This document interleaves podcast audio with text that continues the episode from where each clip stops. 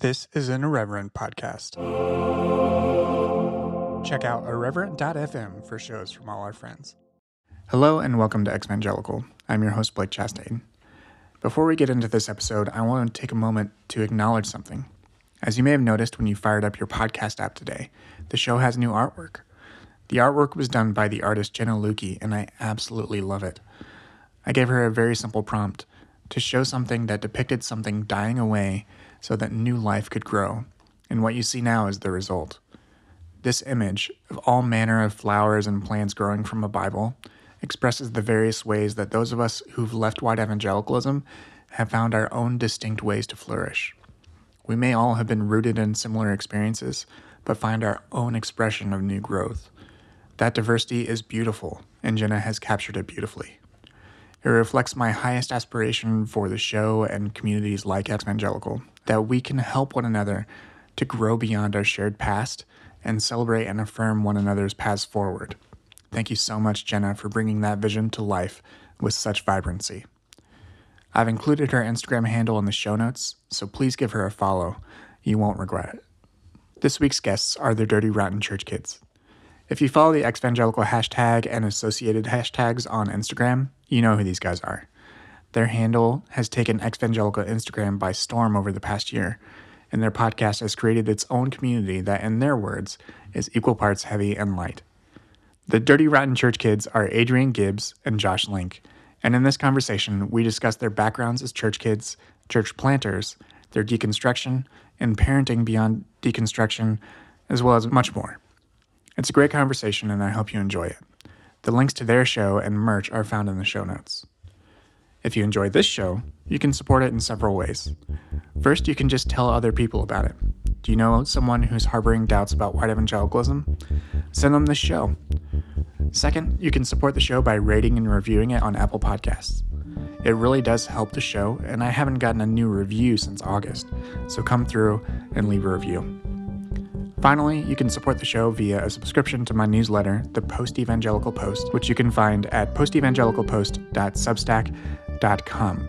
There are free and paid tiers to that newsletter, so please feel free to subscribe at whatever means you're able to. All right, let's get into it.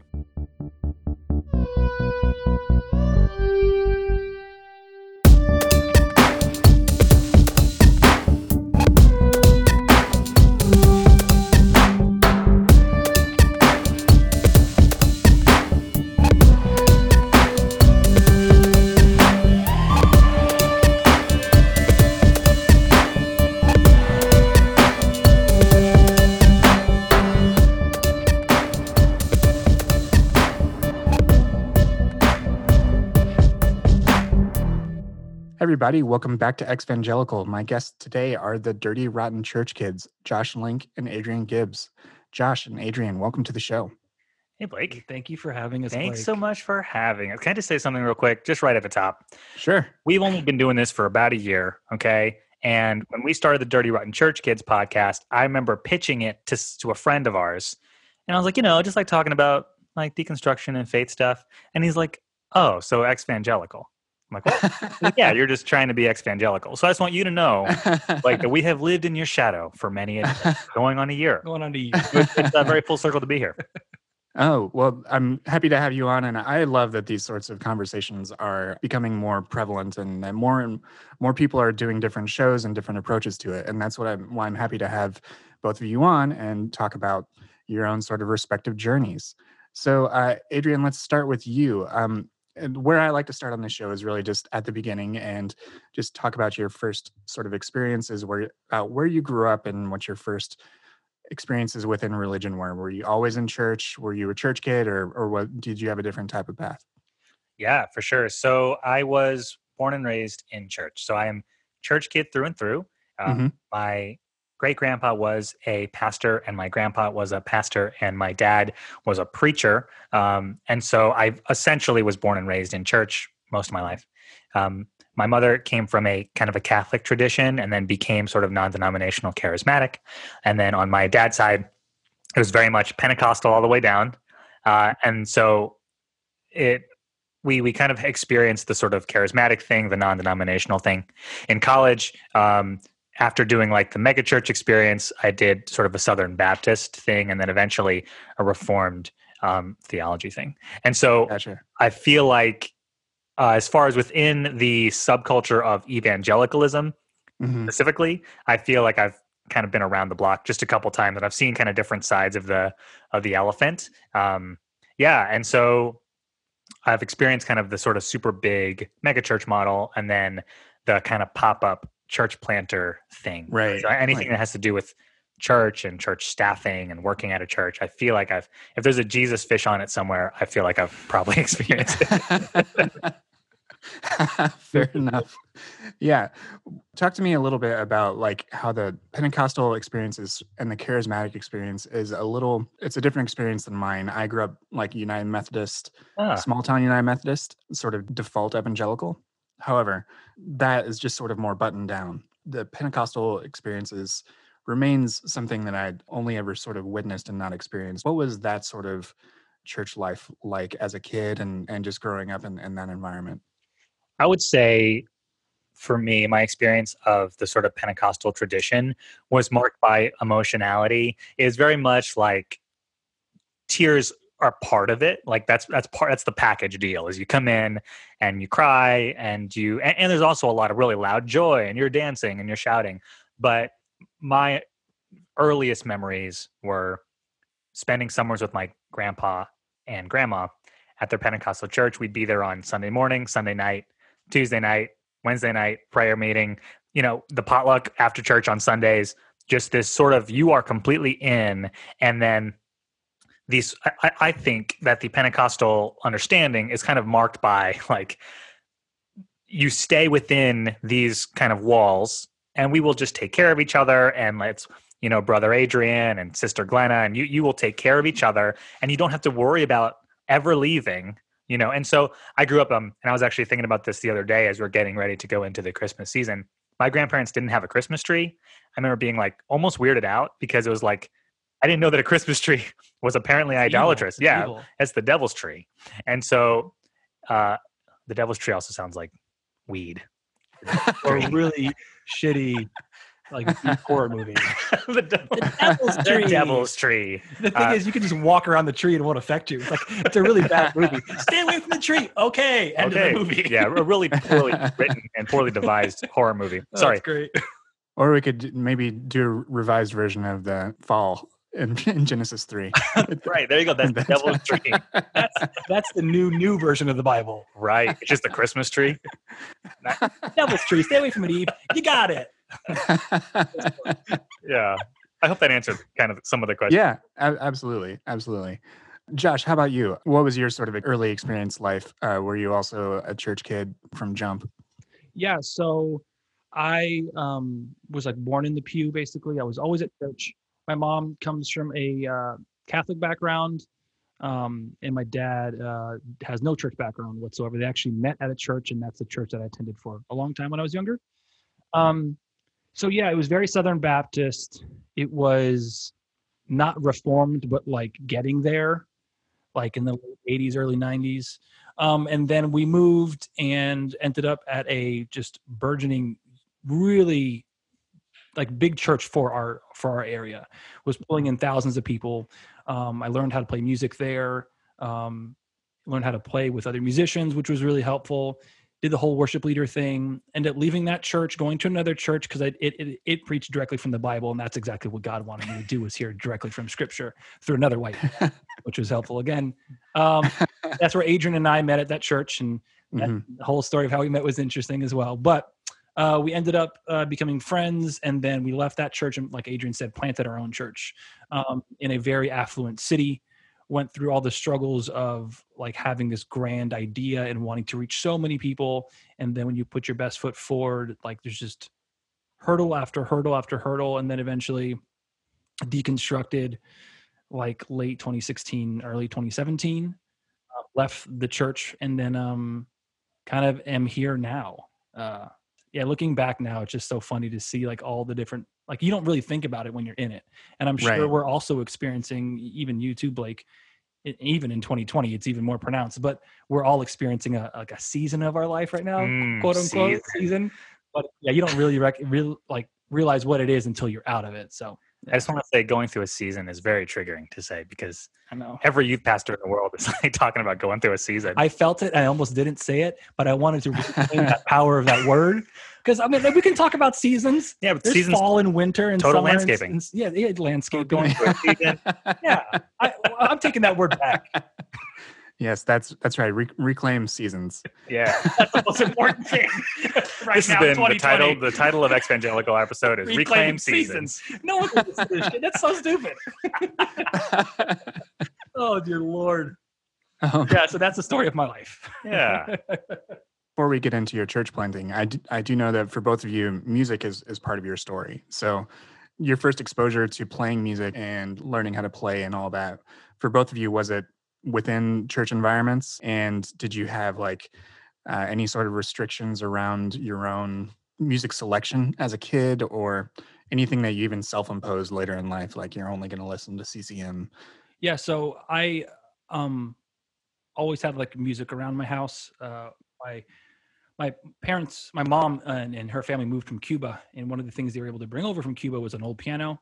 And so that piano was it's actually still in my house now, but it was always around me when I was younger and had piano lessons for a long time, but I really didn't play music until I got in the church. Um, and yeah, there was restrictions like my I remember one time my sister bought an Incubus a CD and it said it said fuck on it and I never forget like we're driving with my mom and my mom presses uh, eject on the CD player. This is like all one one like So it was playing while you were driving. yeah, I'm in the back seat. My sister's in the passenger. My mom's driving. It says "fuck." She presses eject. She takes it out and just rolls the window down and flings it out. my sister's like in tears. My sister saved her money to buy this album. So Yeah. it was kind of that there. And it's funny because I was thinking about this recently. Um, that so much of my music selection was that we always got like those CCM posters. If you like this, then you'll like Hawk Nelson or whatever. Um, but it's funny because I, for whatever reason, like there are some CCM artists that I still have like a fondness for, but like I was always kind of doing my own thing with music. Mhm. Um, kind of, I never like, and, and that's another part of our story, like us playing music that evolved. But the music I listened to and enjoyed as I grew grew up, got more and more eccentric and, and outside of the norms of church. And so I'm listening back to these songs that I listened to when I was younger. I'm like, these songs were already like introducing deconstructive ideas into my head. right. Um, but yeah, that's just funny. What, what's your story about music? Yeah, man. I think I grew up listening to Carmen, dude. Oh heck yeah! Carmen. Oh, yeah. Satan. Yeah. Bite the dust. Guns and God. I'll represent Oh, man. a whole new breed of Christian. I'm going to sing the whole song. This has been I'm leaving. no, it's all right. My first concert was Carmen. I responded to an altar call at Carmen. Oh. You know, I I didn't sort of discover Carmen until like the the Righteous Invasion of Truth and Mission 316 era. Right. Um, riot. but uh, but I- but I I saw him on that Riot tour. You know, and uh, and Change your life. oh yeah, oh yeah, for sure. His shoulder pads and his suits, they're they're, they're life changing. I forgot about the shoulder pad. That's Bring it back. Bring, Bring it it back. Blake, that's name. Bringing it back. Uh, he, uh, ladies and gentlemen, Blake just put on a huge jacket. It's like Blake was Yeah. waiting for this moment. That's he right. had the jacket I on just- screen. yeah, yep. Just teeing you up for that, so I could. so I He's could- actually been waiting for. Any, yeah, it wouldn't have been if it wasn't us. It would have been somebody else. else. The next That's person. right. Um, So, uh, your music stuff. We're getting off track too way too easily. this is the story of our dynamic. Yeah. Blake, you're going to realize. so go. uh, Good. I like it. I like it. Music. You started with Carmen. Yeah. So I started playing music in church at a really young age. Um, probably around like 12 or 13 is when I first started playing music as like a bass guitarist and um, little guitar and stuff. And so mu- music has always been a really big part of my life. And um, when you play it, at the time I was actually a mega church that I was playing at, and so it was very much like there is certainly a, perform- a performative aspect of playing music. Um, there is certainly a social dynamic of like this is like the cool circle like the band is like the one is like the kids with the jackets. And then there's like kind of everybody else. So very much for me music was certainly a passion thing. Um, and also it was very clearly like here's how you can be a cool performer but in a way that god is okay with Mm. um, Right. and so I experienced this sort of weird, uh, a two-sided thing where it's like I'm doing something because it's fun and I enjoy it, but like I had better make sure that I'm doing it for the right reasons. And I think along with that came this very much um, um, a mega church thing of kind of behavior modification. I think a lot of like the big camps that I would play at and a lot of the outings and their treats are mm-hmm.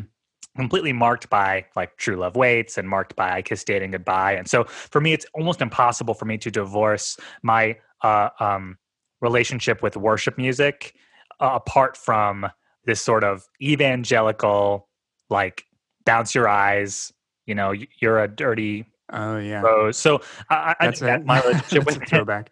every man's battle, every young man's battle. Better brave at heart or wild at heart. wild at heart. Eyes. Bounce yeah. those eyes. That's the weirdest thing. Did you ever get the uh, the first time you see somebody attractive, it's fine, but the second, second time you look, that's when yes, you're sinning. It's the second look. The second look is sinning. That's the best. That's the what the hell. These ways. yeah. Fun times. Oh man.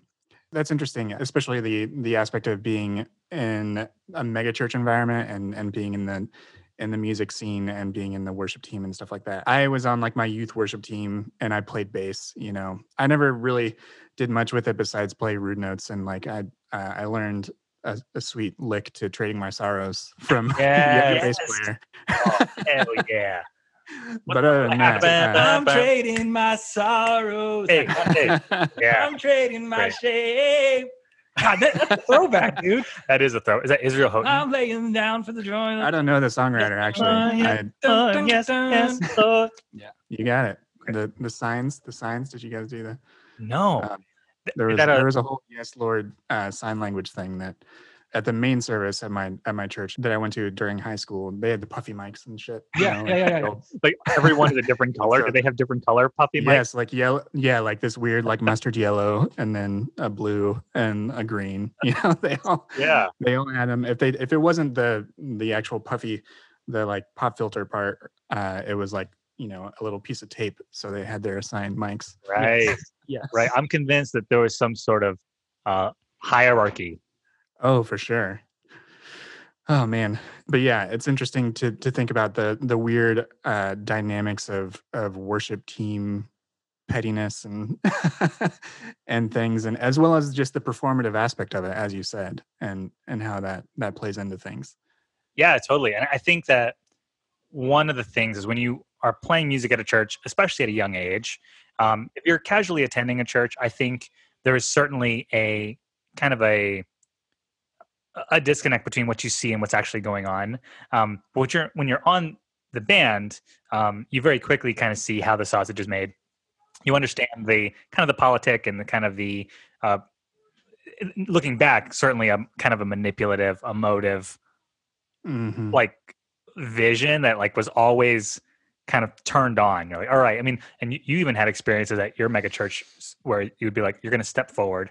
Yeah, they had like X's on stage. Like our mega church was, um, so when I started, when I get, when I was on like the tail end of of, of working there and attending there, um, the lead pastor had become really good friends with Joel Osteen. So it was kind of that feel with like a more Miami vibe, but they're not in Miami. Like we're in Fort Lauderdale, which is 45 minutes north of that. Mm-hmm. So very much like the Ed Hardy T-shirts, the uh, Preachers and Sneakers Instagram account. Like that was our head pastor. Um, gotcha. Driving a super nice car. and what's funny is that after I left there for a long time, my wife is like, "Hey, I never went there. Do you mind going there with me?" Just because I, I didn't do. Because I, I, tell her these lofty stories of him like riding an ATV through the auditorium. I'm like, that's cool and all, but now the auditorium smells like gasoline for the next hour, and we're all secondhand high um, so she didn't believe any of the stories I was telling her because it's it's just really outrageous. I'm like, okay, Steph, I'll go, I'll endure it for our love. so we go, and I'm so glad we went because it just it um it verified everything I'd said. For this sermon, he was talking about uh, I don't know some bullshit, and he's like, for this illustration, we need to we need to drink of God's truth like from a fire hose. So Instead of from a cup of water. I, remember, I was hose, with you. Yeah, he brings out a fire hose I'm like, okay, this is great. I hope this fire hose explodes. And like, the, I, we were close enough. It was like the splash zone at, at SeaWorld. We were close enough that if anything was going to go down, we would, we would catch the, the, fire hose water. But he's like, we're going to, like Adrian said, we're going to drink from God's truth like a fire hose instead of a cup. And he aims a fire hose and he shoots it at this plexiglass thing and everyone's clapping. And I'm looking around like, Then I look at my wife, I'm like, "Are you happy? We're here because of you." You did this.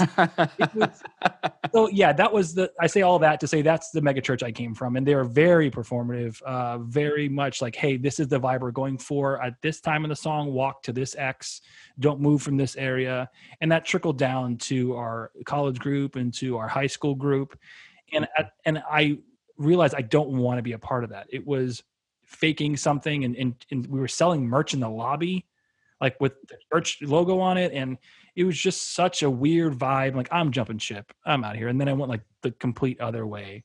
The pendulum yeah. swing to a very southern baptist very reformed church and that's where adrian and i met. You want to get into that story? Yeah do you want to hear that story blake? Yeah talk about that where where you guys met and and also what led to you doing a, a church plant together and that that part of your story. It was love at first love sight. it first hatred so we were both worship leaders right we both had come from separate sort of megachurch miles and both converged on this very calm kind of subdued you know a lot of khaki a lot of side parts a lot of subdued. loafers yeah you know so very much a, what you think of as like a white southern baptist church mm-hmm. um, and they were real reformed man and so we met we initially did not like each other at all because what do you take when you get two young cocky worship leaders and just put them on the same team is you just it's bump fight. heads. It's fight.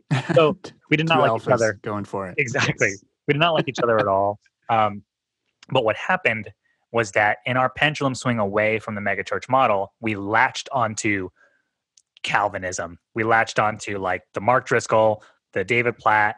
We latched onto the Francis Chan, and and this sort of like we know how God works. Like we've got, you know, given enough systems and enough systematic like logic, you can pretty much have God figured out. And so Josh and I became bonded by essentially shitting on the megachurches we left because now we knew better, right? Like now we know, we know the inside. Yeah, limited atonement, and we like we understand kind of the nuances and the mechanics of salvation and all that stuff. And it didn't take much for um, our new kind of like woke neo Calvinist cage stage to bump heads with a very kind of stifling, like kind of bland, you know, uh, uh, Southern Baptist church. And so we ended up leaving our church um, because our lead pastor ended up leaving it. I mean, sorry, it was the youth pastor at the time. He was kind of we were the, the person we were working under. Um, yeah, he left it as many do. Right, tale as old as time. Like the youth pastor leaves to go plant a church and become the lead pastor. And right. that's how we did it. And so we went into this church plant thing as sort of like, we are here to be the bastion of true doctrine in a city that is rife with kind of mega church. And, you know, either they're super boring or they're super hip. And we're here to like bring the true, the true gospel. Mm-hmm. Yeah. It, it was just like looking back, like when, when Adrian and I were like in that worship band together, like way before that. Like I even texted him like, "Hey, I don't like you." we weren't talking like, "Hey, I don't like you," and I just want you to know that. it was great. And then and Adrian's like the, the people pleaser is like, "Oh, I'm, what did I do?" And like, and, and then it's like one of those moments of clarity I had. Like I knew I didn't like Adrian because he came in and like usurped my role as the acoustic worship leader, or as Michael Scott say, "You slurped, you slurped my role." I slurped my role. um, but uh, smudginess. Yes. and there's your smudginess. Um, but after that, it was kind of like like exactly like you said. Like we rallied around the fact that we were doing the work for the kingdom, and being in the youth and college group, you already feel less than. And when the senior pastors are making you feel less than by giving you real like just writing you off, like nothing unifies people stronger than a common enemy. So we had a common enemy. It's the senior pastor, and we're going to do this. Um, and then yeah, when, when we went to plant the church, it was more of that just that grit, that piss and vinegar. Like we're going to do it. We're going to prove to ourselves we can do it. And then to our credit and to the pastor we served underneath, like we did a lot. With no church sent sent us. There was no funding. It was all very much grassroots, like all our own stuff. Um, yeah, which is cool, but it like also requires you to continue to keep the hamster wheel rolling, no matter what right. it costs. And I think too, we ended up. I think what kind of add another layer to um, what would eventually become our deconstruction is like you come from the megachurch, which is very much um, emotive, performative, and then you go into the Southern Baptist thing, which is very much theological and doctrinal, and and then we left that, and then what we found is another piece, which is like you have to make the service happen. Like, mm, yeah, we ended up seeing kind of a a bent towards get the job done at the expense of whatever it takes. So whoever we need to kind of burn out, whatever, if anyone leaves, like that's really their problem. And, and it was very much like um, everyone's going to work really hard because what we're doing is really good. And so we saw kind of firsthand how if you're not careful, this, I mean, I guess, objectively good ideal of bringing Jesus to the masses can very quickly turn into just a mechanism, mm-hmm. just bodies coming in and bodies going out, just for the purpose right. of just keeping the doors open and, and the wheels spinning. Yeah, that definitely sounds familiar. Was this like a, a smaller church? Was it a rented space with folding chairs? And- oh, yeah. yeah. Pop up, baby. There have been talks of us merging with another place and actually taking over their building because their church is dying. And so there was always this like candy or candy, this carrot on a stick held out in front of us, like, oh, we could eventually do that. We can actually establish ourselves and uh, in a permanent space. And what's also interesting is we didn't do it like alone, sort of. There were two other churches that church planted within a year or two when we did, and all our lead pastors knew each other. So we okay. we had other people to bounce ideas off of, and they actually went with funding, and they were way smarter with how they operated, and they're still operating today, and are like our church is not. Uh, but one of them actually has like a, a bit like a bigger building. They have a they're pretty mega in our in our scene now, in our local church scene. So it was a lot of things. Always, I, me personally, always feeling like we were like the redheaded stepchild. Nothing against redheaded stepkids, but like we just felt like the odd man out. It, right. Because we could never get things going. And at certain points, it just caused me to like dig my heels in deeper. Like, well, we just got to try harder because that's what my faith is, just me trying. Mm-hmm. Um, yeah, it, it was it was really interesting. And then to jump to the deconstruction part you asked about, like not till like around 2016 did Adrian like start talking to this stuff, like these thoughts he had, and I'll let him explain those. But my my attitude towards a lot of things is very very much so before deconstruction was just like Adrian said, get the job done. So I was a perfect candidate for a church plant because I will just not stop working. Um, yeah. And and the thing that kind of snapped me out of it was Adrian saying these things. I'm like, oh, that's cool, man, but we still got to set up. It's six o'clock in the morning. We still got to get the, the show. We're here till three or whatever. Yeah. Right. And then my wife is like, but when's the last time we went to church as a family of four? Like we have two kids now. We haven't gone to church. Like you're always here before us and you leave after us and we don't do anything together in Sunday morning. Yeah. And I, so Adrian telling me, my wife telling me like, oh, I got to pump the brakes. Um, and yeah, and, and that's kind of when, like, like I said, mine was like at the tail end of 2016. But you want to give your explanation? Yeah. About- Do you want to hear that story, Blake? sure. Yeah, let's hear it. I, I think that this is a common experience. I mean, before you get into it, Adrian, like the reason why I said this sounds familiar is like I was on a similar track for a while in Chicago. I uh, we ended up at like a small small church plant, like storefront church in Chicago. At most, there might be like seventy five people there. Uh, but uh, it was all volunteer run practically, except for like a one pastor and associate pastor, um, all all that sort of stuff. the The main reason people left was because of burnout, uh, because they they'd been asked to you know lead in worship and lead a root group, which is what we called our small groups. You know, do all these other things, come to the men's Monday morning Bible study at Dunkin' Donuts, and and all this stuff. Was it a reformed kind of church? Uh, yeah, I mean, it, it, had, I can't remember the name of the organization. There was ostensibly an organization that supported it. it. Um, but it was mostly, um, it was mostly just independently run by someone who had uh, gone to Moody, uh, which Moody is the big, you know, the big school and big fundamentalist school in Chicago. Um, and so they they led it, and we had a sort of bad parting of ways, but that's I can talk about that on your show. yes, perfect. So we'll we'll we'll save that for later. But the reason why I I I I bring all that up is just because this I think this is a common experience and one that a lot of people can relate to. So Adrian, um, what what were the the sorts of things for you that became entry points for your deconstruction and, and that part of uh, moving on from that part of your life? Yeah, totally. So I mean, and what's funny is like deconstruction has kind of become like a like a buzzword. Uh, sure. Kind of like yeah, a absolutely. term, but it is certainly the language we have to. It describes very well what happened to so many folks, right? And and your your podcast, you hear these stories all the time, and so I'm sure I'm not saying anything that you haven't heard or experienced, but I think for me, it was this combination of going, well, I've seen a lot of different systems of belief where everyone talks about these open hand issues and these closed hand issues. But I've been to a bunch of different churches and no one can agree on what the fucking closed hand issues, what the fucking open hand issues are. Um, and so I think what started to happen for me was this questioning of it wasn't ever a question of is hell real? It wasn't a question of is heaven real? To me, these are still real places with a zip code. For me, the biggest questions were what is the real thing that causes someone to go to heaven or someone to go to hell right? Like what is the true price of admission you know? Mm. and i think um, when you go to a bunch of different denominations you experience goodness and you experience kindness and you experience what you consider to be christ likeness and then you go to a different church and they tell you that the place you just left was actually they're all going to hell. And so right and so even to a point where there's a story i use all the time my um my grandpa who i said was a pastor he was a kind of like a oneness charismatic you know so he didn't necessarily adhere to kind of the trinity and the sort of strict understanding of it and I remember deep in my reformed days, my cage stage. Do you, are you familiar with the cage stage? You've heard this before. If you could explain it again, I, it's it's been a minute. So, so the running joke is that if you're a Calvinist, mm-hmm. you become a Calvinist.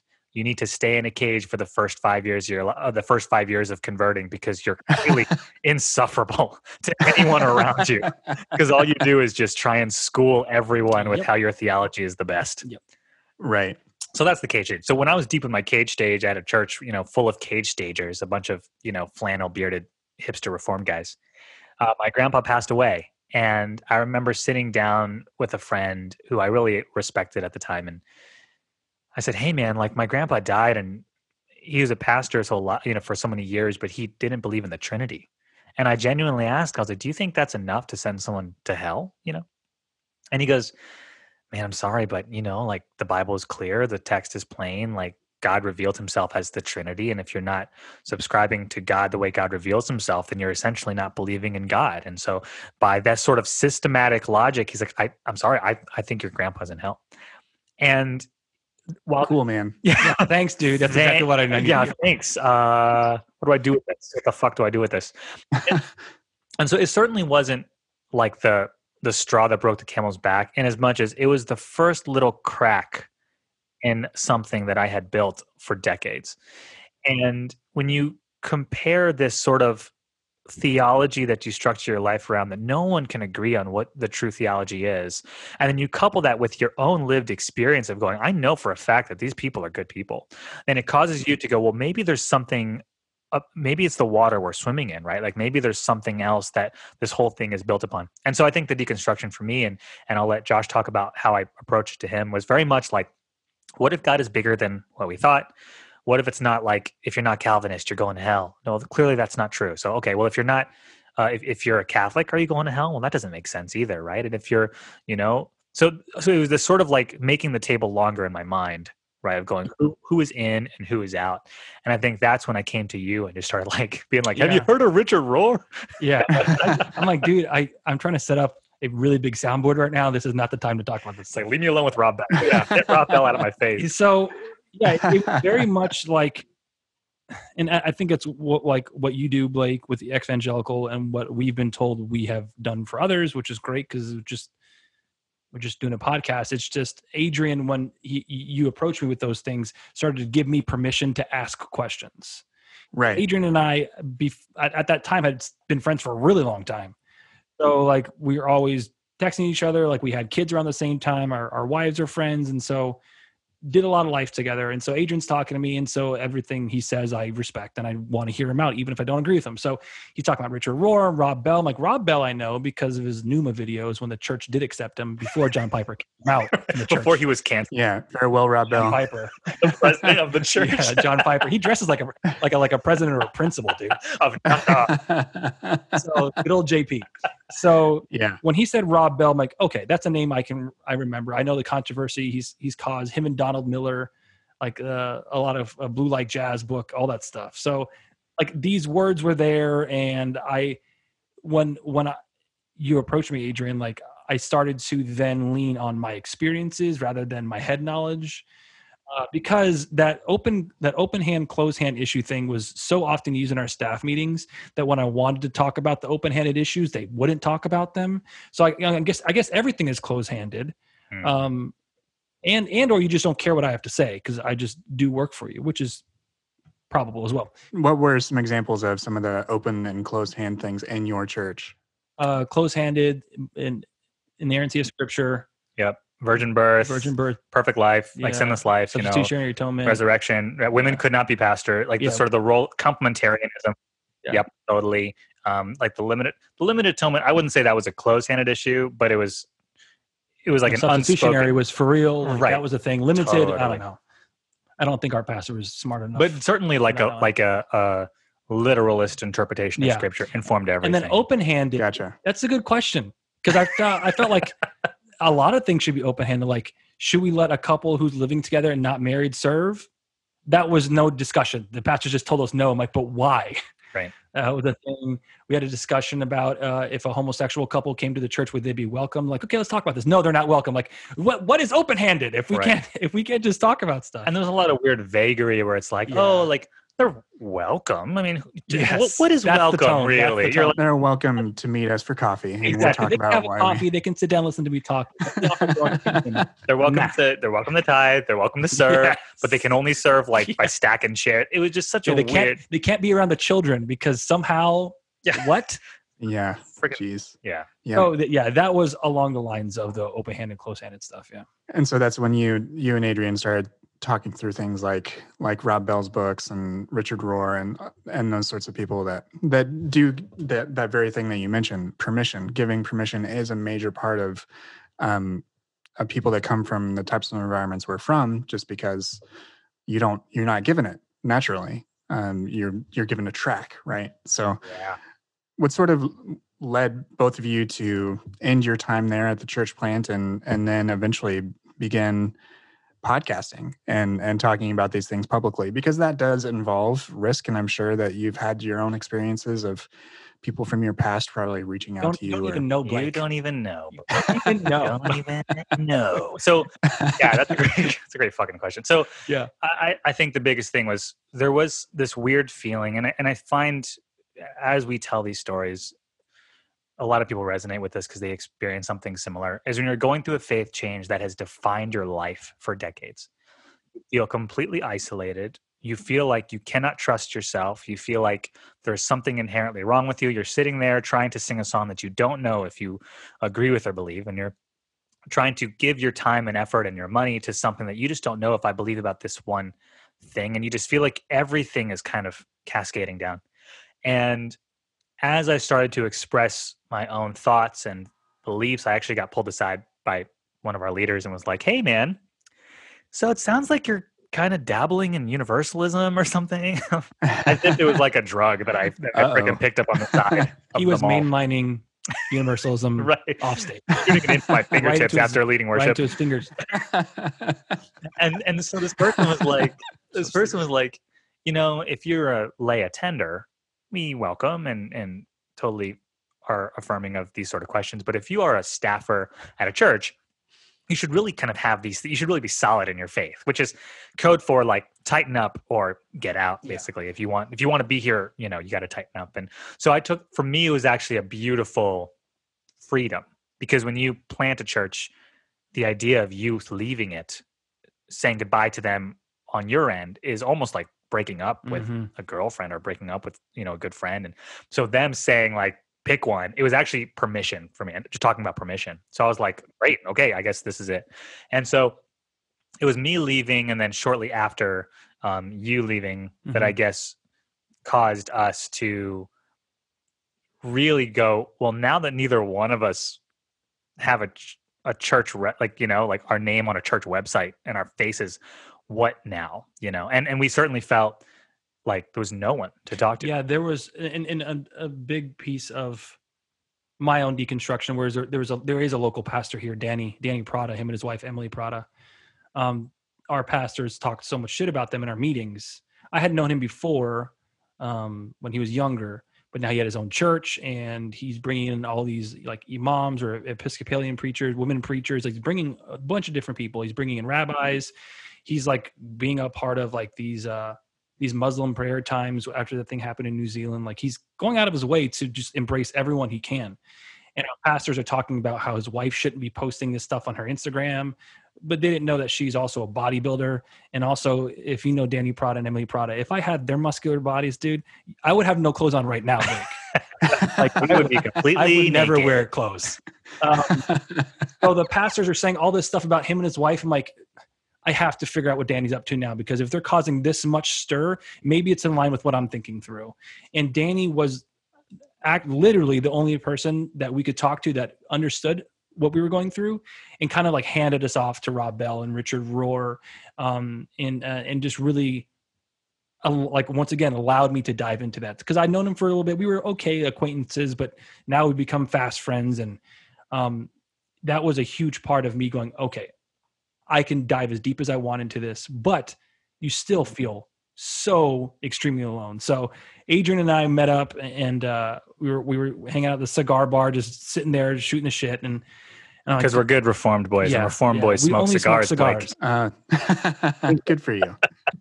so um, I'm like, dude, you know what I was thinking? I have all this audio equipment after I left the church we should do a podcast because I, I, I used to do one for the church and it was fun. Well, let's just do that. And Adrian's like, well, I was thinking about the same thing today. And so I go, dude, if we're gonna do this, like, are you okay with never leading worship at any church ever again? Because, Blacklisted. Yeah, because what what we essentially did is took all the either text conversations we were having with other pastors or all the jokes that were being told in all the green rooms, and now we just say it out loud, and then talk about deconstruction as well. So some people like you said like catching flack from people. Some people text us or even our own families text us like i can't believe you're doing this. I'm like but all your pastors are doing some form of this before they get on stage. They just can't say it because like your money is tied up in like your view of them. So that's kind of how the podcast started. Adrian got the really catchy name of dirty rotten church kids. Yeah it's a great name. And we just took off from there man. It's it's been the instagram handle came along because like that that just came from church planning too. Like you have to have a social media presence. Yeah well actually talk to me about that because i i mean i suck at instagram. I'm terrible at it. It's just not not my platform. It's incredibly commendable to you know see see you get such a following on there. So talk to me about what it's like to to reach an audience on a platform like like instagram just because i mean just a little inside baseball or whatever. You know i've i spent time on Twitter and Facebook making like building a Facebook group and stuff like that. But to me, Instagram is, I don't know, for whatever reason, like maybe it's just because I don't like taking pictures or post. I I have no idea. uh, it's just not not something I I get. Um, but it's a huge. There's a huge uh, potential audience there, and it seems like you found and created a community around your account sharing memes and other things and posting about the show how has that been like building a community there and and establishing like a an audience on on that platform? And again this is a little bit inside baseball yeah. but i do think it's interesting just because different communities have cropped up been built up around things like deconstruction like like the Exvangelical one that i administer on facebook uh, along with like a dozen other moderators. It's not just me. Um, so what's it like to do that? What's it like to to have that sort of community and and speak to them Man, it was super weird. I think it really started as us just like we need to have a podcast Instagram handle. Um, but very quickly I was like, honestly, I I personally don't follow Instagram handles that just post about the podcast. It either has to be something more engaging. And so what really just started as just us finding other things on like Reddit and just sharing what we found on Reddit and then getting some likes that way to me being like, oh, I can we can do this ourselves. like I know how to know how to freaking use apps. Like I can make a fucking meme or whatever. And what it turned into was I, I like to think of it as it's become kind of this equal parts heavy and light account, right? So on one hand, it'll be us like like making foreskin jokes and like shitting on evangelicals, you know, like some stupid shit. And then on the other, yeah. and then on the other hand, we'll like post some like really heavy fucking stuff and and i think it very much mirrored what we wanted to bring to the to our show. Um, yeah. uh, someone, our friend Cindy Wang Brandt, um, who we just had on the show, who's one of our favorite humans. Yeah, said- she's great. Yeah, she's amazing. And she said, You guys actually remind me a lot of your Instagram handle. And to me, that was code for like, okay, at least we're doing the least we're right. consistently. At least we're consistently idiots. Uh, and so, and so we knew from the get, it's like we wanted our podcast to be very much a reflection of us, right? So we are um, like goofballs and we're, we're idiots and we never went to seminary and we're just kind of anecdotal and we like to shoot the shit. And at the same time, we do also like to talk about these heavy things because we have had some really heavy experiences, you know? And so that was what we thought would be a kind of an interesting flavor when it comes to this sort of deconstruction conversation. Often it's kind of one or the other. And then the Instagram handle became that as well. And what we found was that folks felt like they could show up and it kind of became a potluck of like, I can bring all of myself to the table. If I want, if I'm feeling like silly, silly fun time, then I can be silly, silly fun time. Or if I'm feeling kind of heavy and, you know, and I think for us, the show mirrors that in that we very much believe like if you need to like grieve some past hurt, then grieve it. If you need to rage and frickin' break something, break it. If you need to laugh at something so it doesn't torment you anymore, then laugh at something. And I think that sort of formula somehow has um, resonated with enough folks that people just started kind of finding us and, of none of this was on purpose. Like when we posted our first episode and opened the Instagram account, like we didn't tell any of our friend friends. Oh my god, any we of didn't tell we didn't tell We tell any of none our, of our friends. none of our friends like no, we didn't tell any of our friends because we didn't want like sympathy listens or whatever.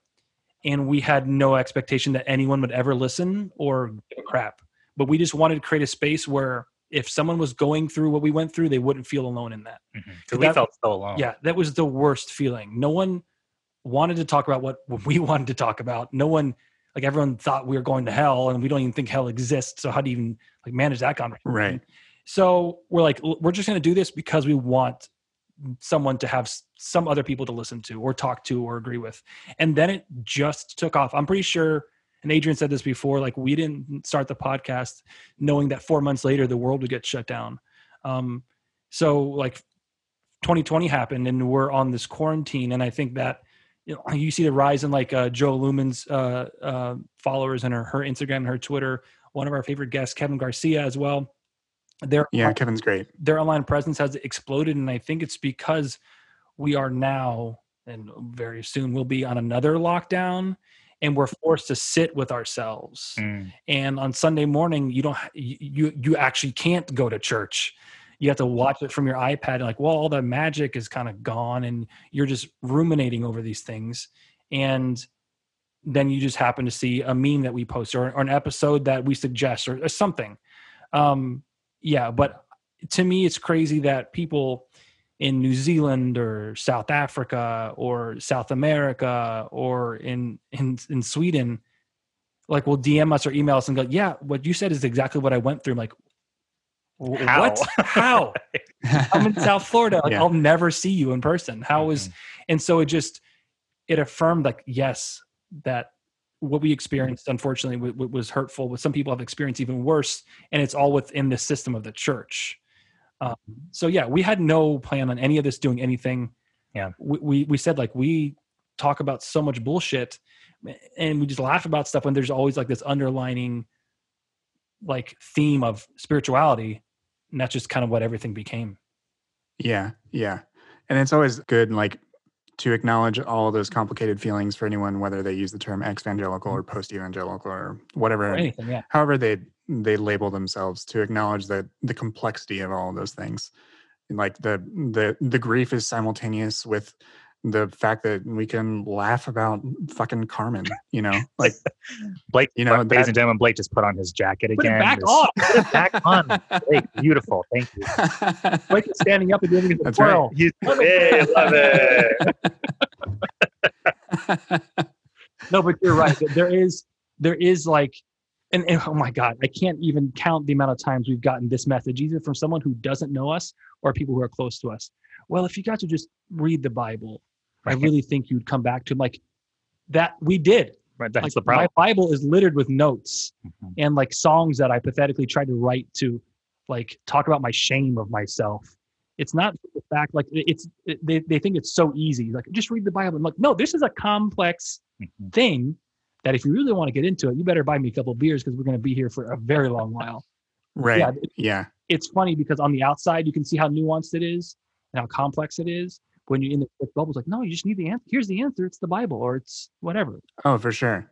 And there's all sorts of reasons for that. You know, people just being having their resources limited and all sorts of things. Just as far as the knowledge that they have about about this stuff, and as as your world gets bigger, there's this really great um, quote that has resonated for me for years, which is from the poet Rilke, and he's uh, it's I live my life in widening circles.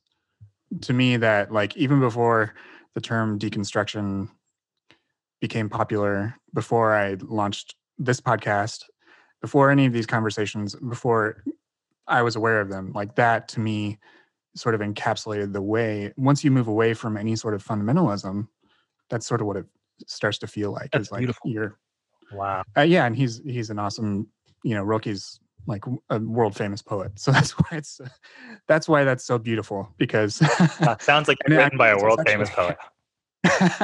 it's actually I mean, it's actually a poem about God too. So I mean, It, it's interesting you say that because is Rilke a Christian? Is he evangelical? no, I mean he was uh, I think I think he was a 19th century German. Well, Um, yeah. it's- I have for So you mean that he, he did not go to a mega church? he's going to hell. Right, he's going to hell then. Good probably. poetry ain't gonna save your soul. that's right. But it, it, yeah. it's, I it's- probably have I probably have his bio, his biography wrong. So please um You're gonna get don't hate me. I'm gonna get emails. Yeah. Yeah, but to your point, like once we left the church, like Rilke, and for me, I don't know why I keep coming back to this, but like the desert fathers and mothers, nomadic people of North Africa, really stuck with me. For me, it was Rumi. Yeah, like you start finding all these like the sprinkling of God everywhere, but just just through the language of the person writing it and how they interpret it. You're like that sounds very much like Jesus's life on earth when he was just loving everyone and including everyone. But it's like you said, a 19th century German poet, or Right. and and it, it's at a certain point I had to deal with like this anger that I f- like I felt the church hid things from me. Hmm. And now here I am at 32, 33 finally understanding what these people a long time ago said, which would have been way more helpful to like my teenage self if I read this poem about just anger and not understanding how to deal. Like I don't know, there's so much out there that like exactly like you said, the resources are so limited. You had the blinders on that to some point, when you deconstruct, it's very overwhelming. Oh like my god. oh my, oh, Oh, for sure. there's everything everywhere.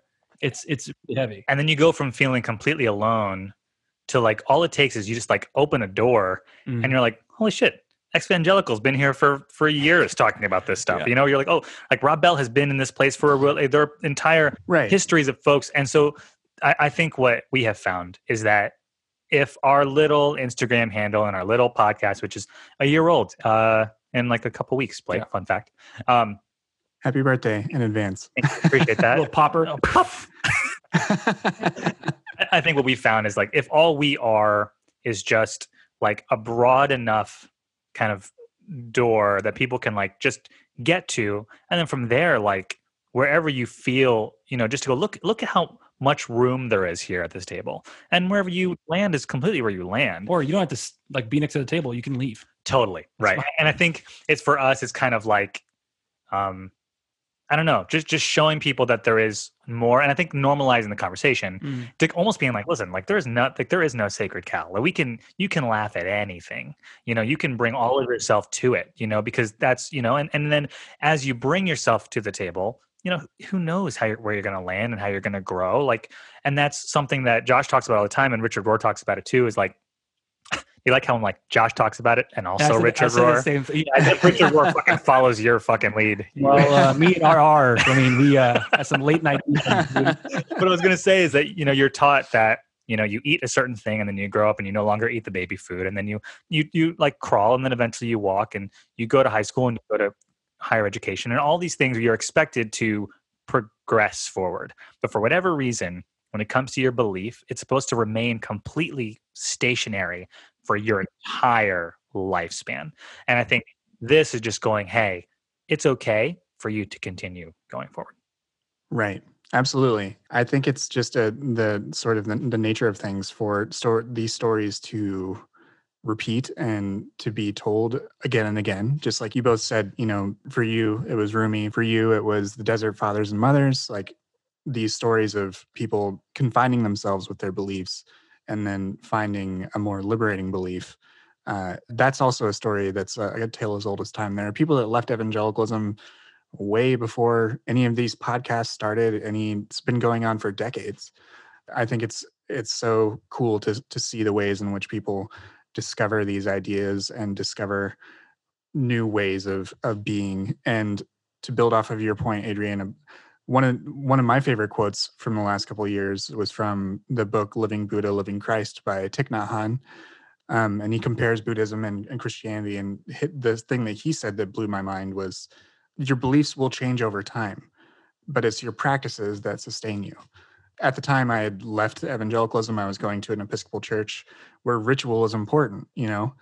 All of a sudden it was like, okay, so I can I can partake in this communion even if I don't believe it. Mm. You know, even if I don't believe it today, even if I don't believe it tomorrow. It's the act of this ritual that is like, of course my beliefs are going to change, but repeating this ritual is what reminds me of self-sacrifice and that sort of thing, not checking every box in tulip or or whatever. Yeah. I think what's beautiful about this space is that you can do that. You can communion or the Eucharist or whatever you want to call it, or in someone can say, I can't. And I don't mm-hmm. want to because it, it it's a it, like all these things are attributed to it. And both things are completely valid and completely fine because and I don't want to say this about all the churches, but I'll just say about the experience I felt when I was in there. Like the Josh that I now know was not encouraged. It was the Josh that the church wanted me to be, and the one that would look best either on stage or on the website or making a song for them. So I think with deconstruction, what I've found is just this okayness to be me, and like saying that Blake can enjoy communion in the practice of it, and XYZ person doesn't want to. Both of those are fine because both of those experiences are valid because both of those people are valid. Mm, right. And I, I think absolutely that's that's kind of the biggest thing I found underneath all of this evolution and deconstruction. Is just I wasn't get once again permission. I didn't have the permission to be myself, um, and swinging so hard on this podcast and just putting out like content on a regular basis and doing the Instagram, like really put myself out there. But I'm like, I like this self.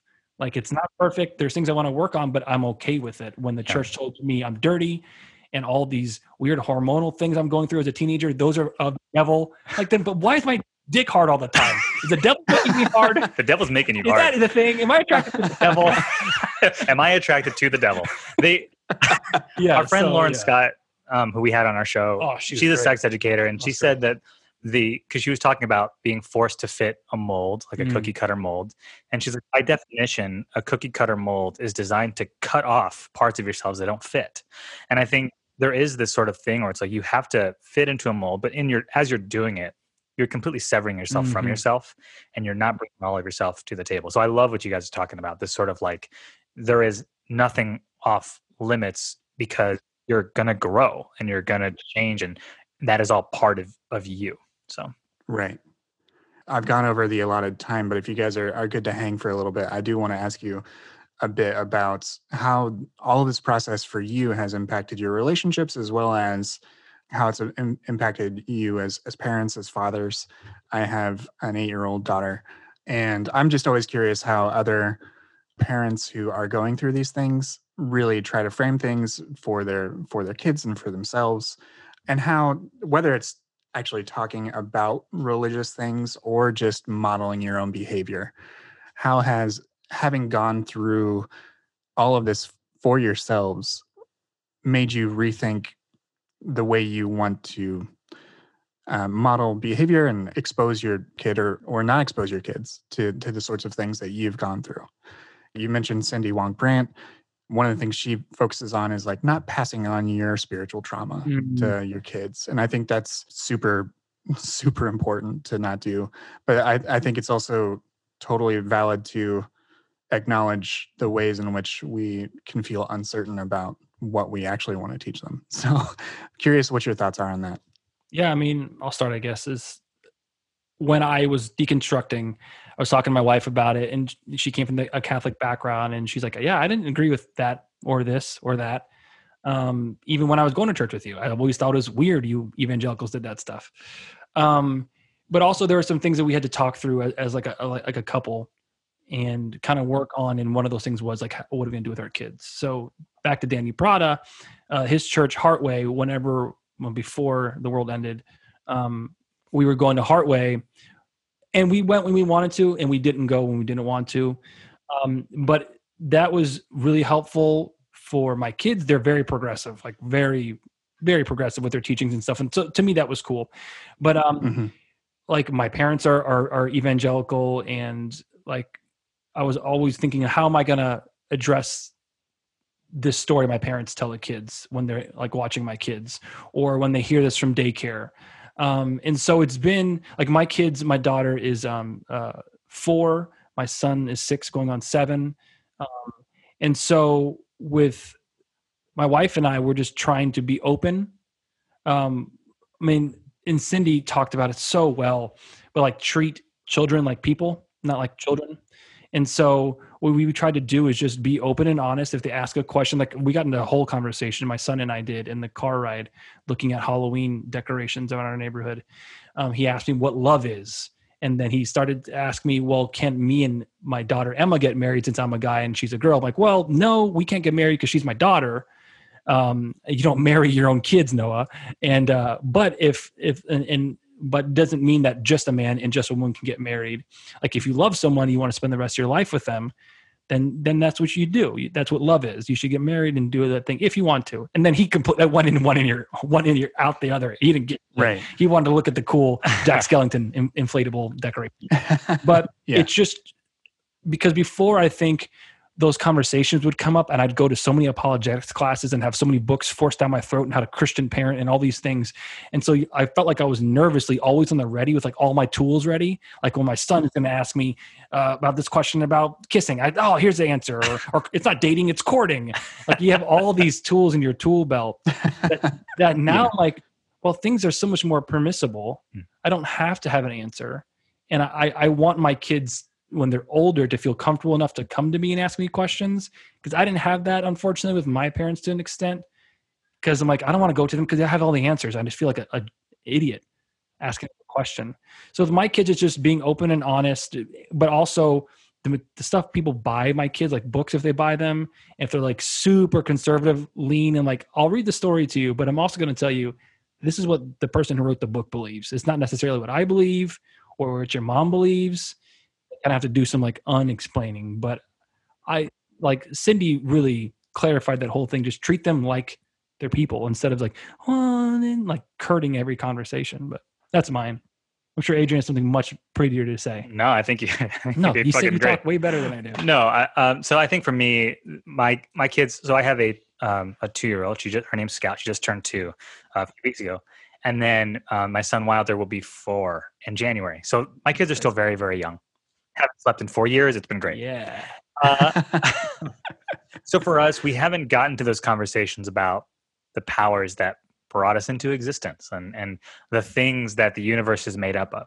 So we haven't gotten there yet. So if anything, Blake, you're going to be having to school me on how you do it. But what we are trying to do is introduce a sense of wonder and a sense of gratitude to the world, you know, and we have a little butterfly garden in our yard and just w- watching them interact with like seeing a caterpillar from a baby all the way through to a grown ass huge caterpillar that looks kind of fucking gross. Yeah, and then they just roll up and become these beautiful butterflies. Like to me, yeah. If we can just slow our lives down to pay attention to that, or if we're sitting down um, at, for our meal and we can slow ourselves down to think about where the food came from and all the people that were required to pour their effort and time into it for us to be able to consume the food. And so I think for us, our new sort of prayer or our new sort of practice to kind of touch on what you said, our practice has been of slowing down, being present, and just enjoying what we're enjoying. Uh, mm-hmm. And that's all I can really do right now. I think that when the time comes for my kids asking about, you know, why, you know, grandma and grandpa talked about Jesus or grandma and grandpa talked about Jonah and, and, and the whale or whatever, those conversations will happen then. I really have no idea what I'm going to say other than you know there's a lot of beautiful stories that people tell and you know and this is one of those beautiful stories. And these people are telling these beautiful stories because they're all beautiful people. And so i think for us that's what it is. Um i man I had, a, yeah. I had a conversation with my daughter about jesus on the cross. I just remember that. Because they had some song about it and she's like yeah we talked about it in at daycare about jesus dying on the cross. I go why do you think he died on the cross? And she didn't have an answer and then i kind of went into like the historical reasoning which i believe is because he was a man who said that everyone's allowed. The tax collector's allowed. The woman who has a bunch of lovers is allowed. And he took time with people. And then he spoke out against the powers that be the roman empire. She goes what are romans? I'm like oh my god. I should have gone down this like, road. you don't care about this uh, but like, imagine us but 2000 years ago. Right, exactly. Just imagine us military but a long time. Um, so that was unexpected but in the moment i'm like yeah it's just he was killed because he loved too many people and and then always because I, I think the the danger of those like felt board Sunday school stories is that they were always stories and there was very little application to my actual little person life. Um, mm-hmm. So if I can always bring it back to my kids, like, yeah, Jesus dying on the cross, that's a long time ago, and it's a book that I don't really agree with. But what does that mean to you? Like, what can we do with that? Like, does God love our neighbor who is African American? Does God love our neighbor who is very old and like super dependent on people? like always bringing it back to the people they interact with and talking about the different students they have in their classroom and would God love them because and just always saying yes, yes, yes. Because if I, if we can establish that now, especially living in South Florida, there's every type of person down here, which is great because there's every type of food down here as well. Yeah. which makes the sleepless nights easy. When you're dad and you can't sleep, we can always get some good Cuban get food. some Cuban food. Um, but uh, but yeah, it's it's an interesting question. You know, like Adrian said, we're going to pick your brain here soon because it's it's easier when the kids are younger. There's less consequences to what I tell them. Right. But I'm sure my son's. I'm going to get a call from some teacher about mean, my something. kids. My kids think that those chocolate chip cookies are too spicy for them to eat. Man, my kids are idiots. I'm just. They're not idiots. Treat your children as if I know. they're people. They're Adrian. people, right? You're right. That's 16 years. Yeah. uploaded into their brainstem. yeah. Well, it's been great to learn a little bit more about both of you and and how you've been on this journey and and the sort of community that you've already be- begun to develop over the last year through the podcast to emulate your own show and your own and your own uh, Instagram handle and everything. Uh, what sort of things are are are you sort of nerding out about right now that you're sort of being able to make the enormity of this pandemic feel a little bit smaller because i mean like you said uh, we're recording this in november and more than likely we're looking at another lockdown and cases are going up everywhere. So we all need to be able to cope with that reality. So what are you doing to help yourself during this sort of uncertain time? I'll go first. So i'm a big coffee nerd. I love kind of sourcing and finding like new roasters and things like that and, and different brew methods and things so I have a subscription service with uh, it's a company called Dayglow, and they basically curate roasters from all around the world. And so it's a subscription service, and they send you bags. And the Dayglow is actually owned and operated by an old friend of mine based out of LA. And so getting the new coffee in has been really cool. There's a drink that uh, I've been making a lot. It's called an espresso tonic.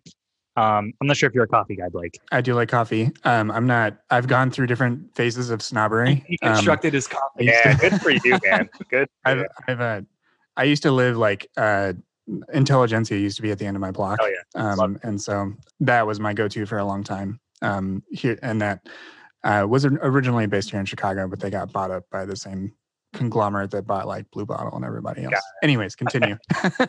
yeah. So basically, nerding out about coffee has been really cool for me. Uh, I also nerded out a lot about mechanical watches. I'm like really into like the sort of like the weird historicity of mechanical watches and what they represented as tools all throughout. So that's been my like really nerdy ass thing. Uh, and then I've been watching uh, Avatar and I've been watching Korra. I love Korra. I really appreciate that show. I'm watching. I've I've started watching Avatar with my with my daughter, and it's been a lot of fun. So we haven't gotten to we haven't gotten to Korra yet. We're still we're in chapter we're in season three of uh of the Last Airbender. So we'll we'll get there. But it's it's so good. Korra's a lot of fun. You're gonna like Korra because it's it's similar and different at the same time. Yeah, you're gonna. Like yeah, I've watched a I've watched a couple of episodes, but then I just got distracted, and I, I need to I need to go back and finish it. So with you, Joshy. So, um, I got into uh, you know what Gundam is? Oh yeah, like Gundam Wing. Yeah, the old show, Yeah. and then like yeah, the new Gundam Wing on on Hulu. Um, so I always seen like these model boxes at like comic book stores or whatnot, like to build Gundams. Like I don't have time. I'm not going to paint and glue things together. Then I stumbled upon a YouTube video where they realized it just snap. It just snap things together. I'm like, oh, I got to try one of these out. So I have like four of them on my shelf now, and I have one in a box that I'm building. It's like uh, Legos for people who hate themselves. um, so it's fun up until like I, I stopped building this current model because I don't know what's wrong. I, I did something wrong, but it's super interesting. and just like with anything else, I get I don't realize the entire community that's there. So I've gotten lost on like a it's called Gunpla P L A, um, and it translates uh, from something in Japanese. But the uh, competitions they have, like seeing people's creativity, like taking multiple models and like de- like deconstructing them to make something else. Oh, it's so cool. Um, so I've gotten into that recently. Um, I've always been playing video games, so now I'm just playing more of those. One- One game that I've talked about at length on our, our podcast and people have messaged me about as well. It's Death Stranding on PS4. If you haven't played it, Blake and your listeners, and if you're interested in watching playthroughs, just go on YouTube and watch it. It's a beautiful story, and at the end, I was like, actually, not like, not like, not, not like soft crying, like actual, like actual crying, Crying like a man. a problem um but yeah i mean that, that's been really fun to find other people through uh, dirty rotten church kids who also play video games like playing with them online and talking to them about stuff has been cool um but yeah i think that's it i mean just trying to like there's there's a netflix show i'm watching aunty donna's big old house. It's an improv sketch uh, group from australia. Okay, it came out this past wednesday. Is it good? is- nice. Okay, I need to check it i'm out. gonna i can't show you an episode because the kids are here because it says fuck a lot. Oh, okay. um, but uh yeah that's really funny. Like I, I think i'm really going back to my absurdist comedy roots now like uh, you have tim and eric and you have Sealab 2021 like the whole breadth of adult swim back in the early 2000s because that is so far removed from reality. I, it took my mind off the election for a bit and uh, 2020 is still here unfortunately. Uh, but I, I, I continuously have nights where i just forget about 2020 and laugh at weird videos so. Yeah, that's that's it. That's what we all need to do uh, to just even temporarily sort of uh, disassociate and and and cope. Name of the game. Disassociate That's right. 20. So um and to you evangelical listeners this is uh this is a scoop for you guys this is the first time we're bringing this up uh me adrian and blake are doing our own podcast called disassociate and cope and cope. so um, that's, That's that's right. that happening never Yeah, behind the paywall, though. So kind of very a very large paywall. Cash out. Yeah. multiple mental breakdowns on a podcast oh, just dear crying, just weeping over every creative affair. That's right. just just Yeah. just collapsing in a drunken it's all fine. the This is end. all fine. Everything's on fire. It's fine. oh my god well, Josh, Adrian, it's been great having you on. And um, where can people find your podcast, any other merch, or anything else you'd like to to plug here uh, for the listeners to check out? I'll also add this to the show notes. Cool. Yeah. Um, on Instagram, we're Dirty Rotten Church Kids. On uh, Twitter, it's Dirty Rotten CK. And if you want to send us an email, it's Dirty Rotten CK at gmail.com. Like Adrian and I said, uh, we're both fathers. We don't sleep much and we like talking to people. So DM us whenever. Great. Um, also, we have a Teespring account. So if you go to teespring.com and just search Dirty Rotten Church Kids, we have one of our good friends, Kurt in South Africa, made some killer designs for us. And so we have Awesome. there that people can rep too. So Awesome. Thank you so much for joining me thanks, today. Blake. Thanks, Blake.